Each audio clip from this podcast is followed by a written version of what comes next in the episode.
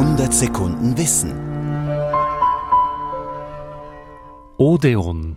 Das klingt vielen vertraut. Vertraut deswegen, weil es in jeder zweiten Stadt ein Kino, eine Bar oder ein Restaurant gibt, das Odeon heißt. Aber wer weiß denn eigentlich, was ein Odeon ist? Oder vielmehr war? Eine kleine Kulturgeschichte von Thomas Weibel. Das Odeion war ein Kulturhaus bei den alten Griechen. Es hatte einen halbkreisförmigen Grundriss, aber im Gegensatz etwa zum offenen Theater hatte ein Odeion ein Dach und war für Konzerte, Rezitale, Vorträge oder für Ratsversammlungen gedacht. Odeion kommt denn auch wie die deutsche Ode vom griechischen Wort für Lied. Das älteste bekannte Odeion stammt von einem Architekten namens Theodorus und wurde rund 600 Jahre vor Christus am Markt von Sparta gebaut. Später entstanden Odeen in Athen und in allen anderen griechischen Stadtstaaten.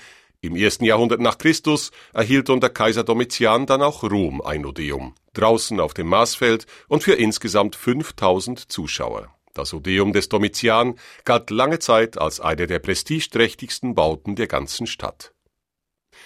Odeon klingt nach Bildung und Geschichte. Und als in der Neuzeit große Säle für Musik, Theater und Tanz entstanden, das Odeon in München, das in Wien oder das Théâtre National de l'Odéon in Paris etwa, besann man sich auf den alten griechischen Namen.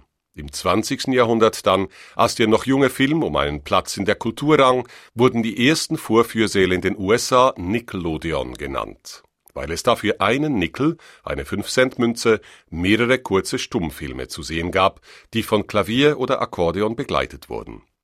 Nach jedem Film musste die Filmrolle gewechselt werden, und so gab es in manchen Nickelodeons musikalische Pausenstücke, bei denen das Publikum mit aufwendig auf Glas gemalten Songtexten zum Mitsingen aufgefordert wurde. Eine Art Massenkaraoke, an denen die Erfinder des antiken Odeons ihre helle Freude gehabt hätten.